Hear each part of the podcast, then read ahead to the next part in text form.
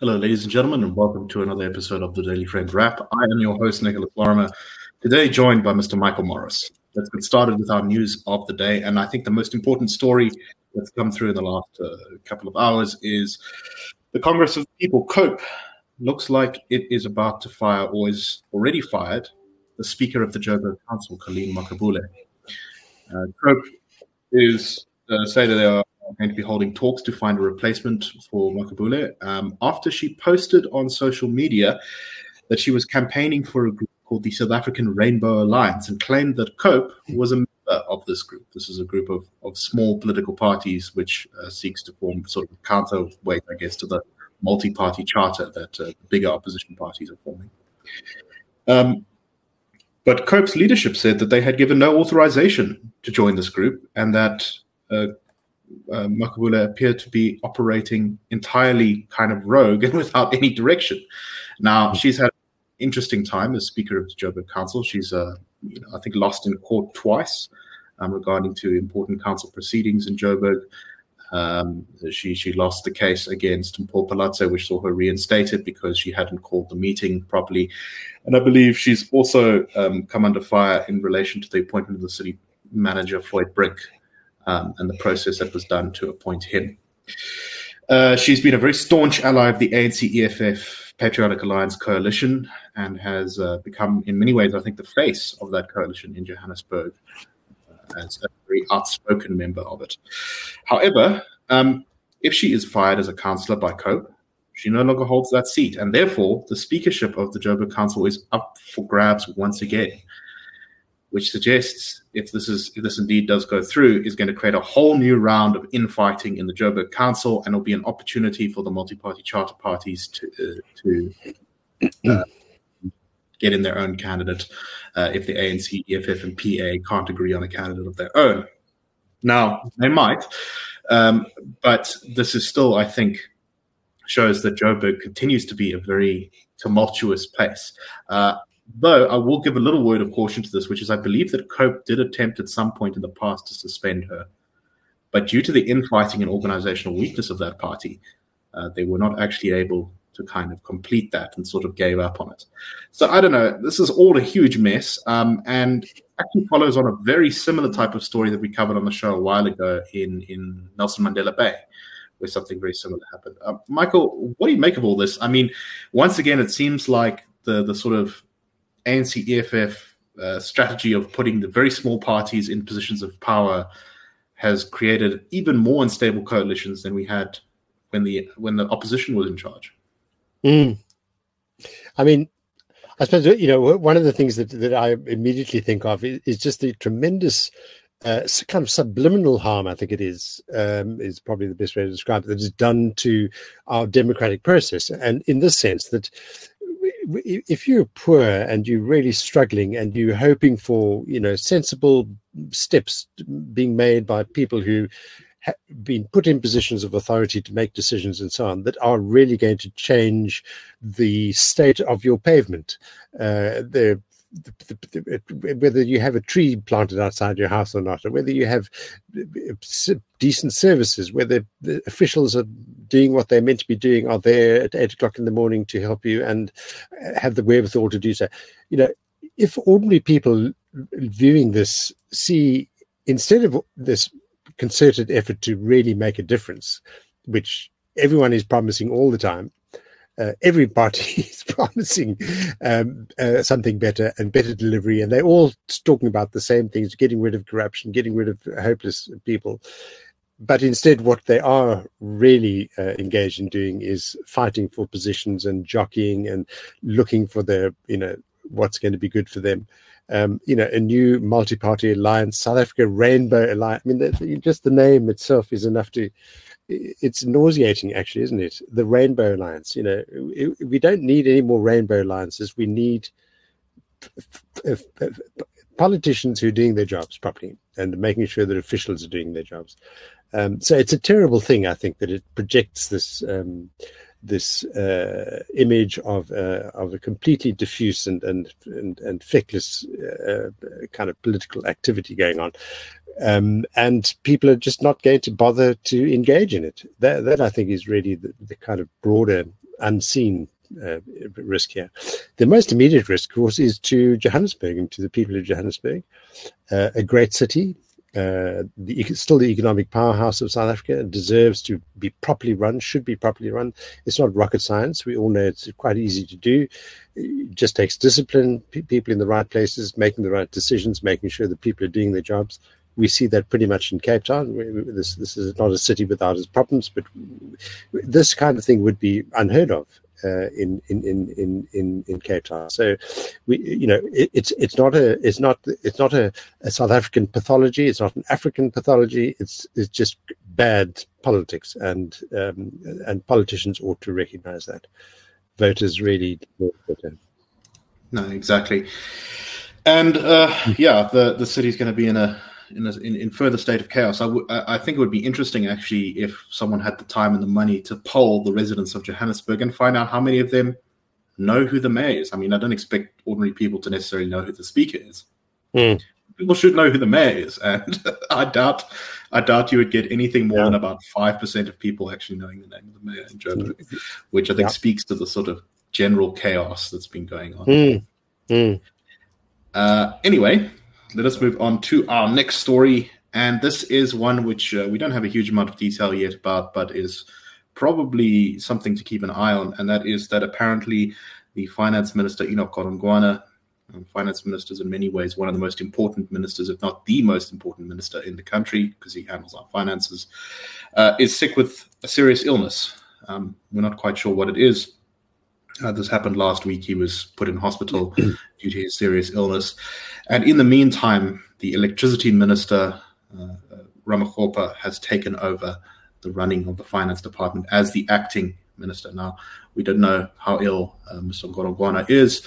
Hopefully he gets better soon. But immediately, when this came out in the media, the government said, yes, he's acting. There's no concern about our markets. And I get the feeling from this that there's a little bit of a nervousness. Maybe I'm projecting it onto it, but I don't think it's unreasonable to think that if Mr. Godongwana has to step down from his role as finance minister, who does the ANC replace him with? The finance minister has in many ways been, I think, the core of the ANC's credibility in government for so many years. And that was a role that was created in many ways by Trevor Manuel, who brought a lot of credibility to it by being so strict with the country's finances. And since then, every finance minister has been an important political player except for Des van Rooyen, who only lasted a weekend. But with Godongwana gone, you kind of think the ANC really is in a bit of a pickle. Ramaphosa, I guess, has some credibility. He's got some fans for his work to fix Eskom and load shedding, but he's also not super popular or super well-regarded as well. So I don't know. It seems like the ANC really is reaching the bottom of its talent pool here. What do you make of this one? Mm. I think it is a big problem for the party. And no question, people like Trevor Manuel especially, set a high bar. Quite an interesting figure, I think. I mean, he emerged from the ranks of activism in the Western Cape. He wasn't especially trained in economics. He didn't have any particular bent or training in that field. But he made it his business, I think, to learn it and to also to reach out. Surround himself with good people, to reach out to people for whom the finance minister is a key figure, and win their trust. I don't think it's a role that you can demand respect in. You have to earn it, and you earn it by talent, a willingness to listen, a commitment to kind of basic fundamentals. So I think you're quite right. I mean, it's really telling that Vincent McGuinness, the presidential spokesman, says there is no concern about the markets. I don't know whether he was specifically asked this, but it almost has the appearance of being something that he ventured. Nothing to see here. Yes, indeed. And it does. It reflects something about our awareness of our weaknesses. I think also that we have a fairly shaky government, not especially successful policies. We do at least have a finance department that's pretty solid. Treasury, SARS, And, you know, we've got to try and protect this. But it's the person who's doing that, the front man or the front woman, the face of that aspect of governance, I think is very, very important. So, yeah, it's quite telling that even the government seems to recognize the importance of sending out a kind of positive message here. Indeed. Anyway, we hope that Minister Godongwana recovers soon. Indeed. But on to our next story. And this is one of these stories that just kind of makes you want to hit your head on the table. A brigadier who is formerly in police crime intelligence has been charged with shoplifting, apparently for stealing, according to the Checkers that is laying the charges, a 2,000 Rand air fryer. He apparently had it in his trolley, and he walked out of the Checkers, and the sort of alarms went off.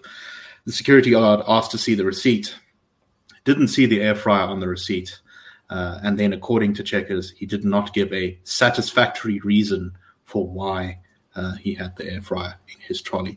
Now, he says that he's innocent and that he had this whole complicated story about how he paid for it in cash and then parked on a debit card, and so it didn't the other thing, and essentially that he was framed by the cashier. But I mean, obviously it's still got to go to court, but that doesn't sound super credible to me. So there's just something so embarrassing about this, having a senior police officer who's supposed to be spying on criminals charged with shoplifting. And, you know, he's not been fired from the police or placed on suspension, but he has been moved out of crime intelligence, and the police say that internally due process will follow. So obviously those processes still need to go ahead, but I don't know. Michael, what do you make of this one? I know. So, I mean, it's so difficult. But really, I think back to my years as a journalist, and, you know, you cover a story, the first round, it's, you know, you're very certain that X, Y, and Z is absolutely right. These are the facts. And a day later, it's A, B, and C, and X, Y, and Z have fallen out of the window. And, you know, now there's a different version. So, I you know, one is always conscious of the risk of this all being completely wrong. And you know, the truth has yet to emerge. But sure. I think it certainly does seem that there's some kind of problem here. I suppose, you know, one of the things to be said. I was just thinking as you were talking and introducing the story, a couple of things to be said, I suppose, about what we're seeing here. One is a major news outlet covering the story, managing even to get hold of the person at the centre of it, providing us a kind of full account of it all. So it's being kept in the public place, which I think is a very good thing. I think the fact that, you know, in the story we read a shoplifting case has been opened. Here we have a fairly senior police officer who's accused of something. It does suggest that at least there are these things we can cling on to, that the process continues as it should for any other citizen as much as for a brigadier that a case is opened. So, you know, it's not a story that looks very good for anyone in the cops, certainly for the man himself. But there are at least these few consolations which we can take away, and we'll just have to watch the space to see how. I think what's so concerning about this story is whether it's true or not. It's very easy to believe, as all South Africans have who've dealt with the police know, that there are indeed characters who would do such things within the South African Police Service, and. Yeah. You know, it routinely comes in as the least trusted government institution in South Africa, I believe. Exactly. Ahead of maybe sort of like Parliament or something like that. But just a mess all round. And hopefully this is sorted out sooner rather than later. Indeed. But anyway, that is all the time we have for today. We will see you tomorrow on the Daily Friend. And that's a wrap.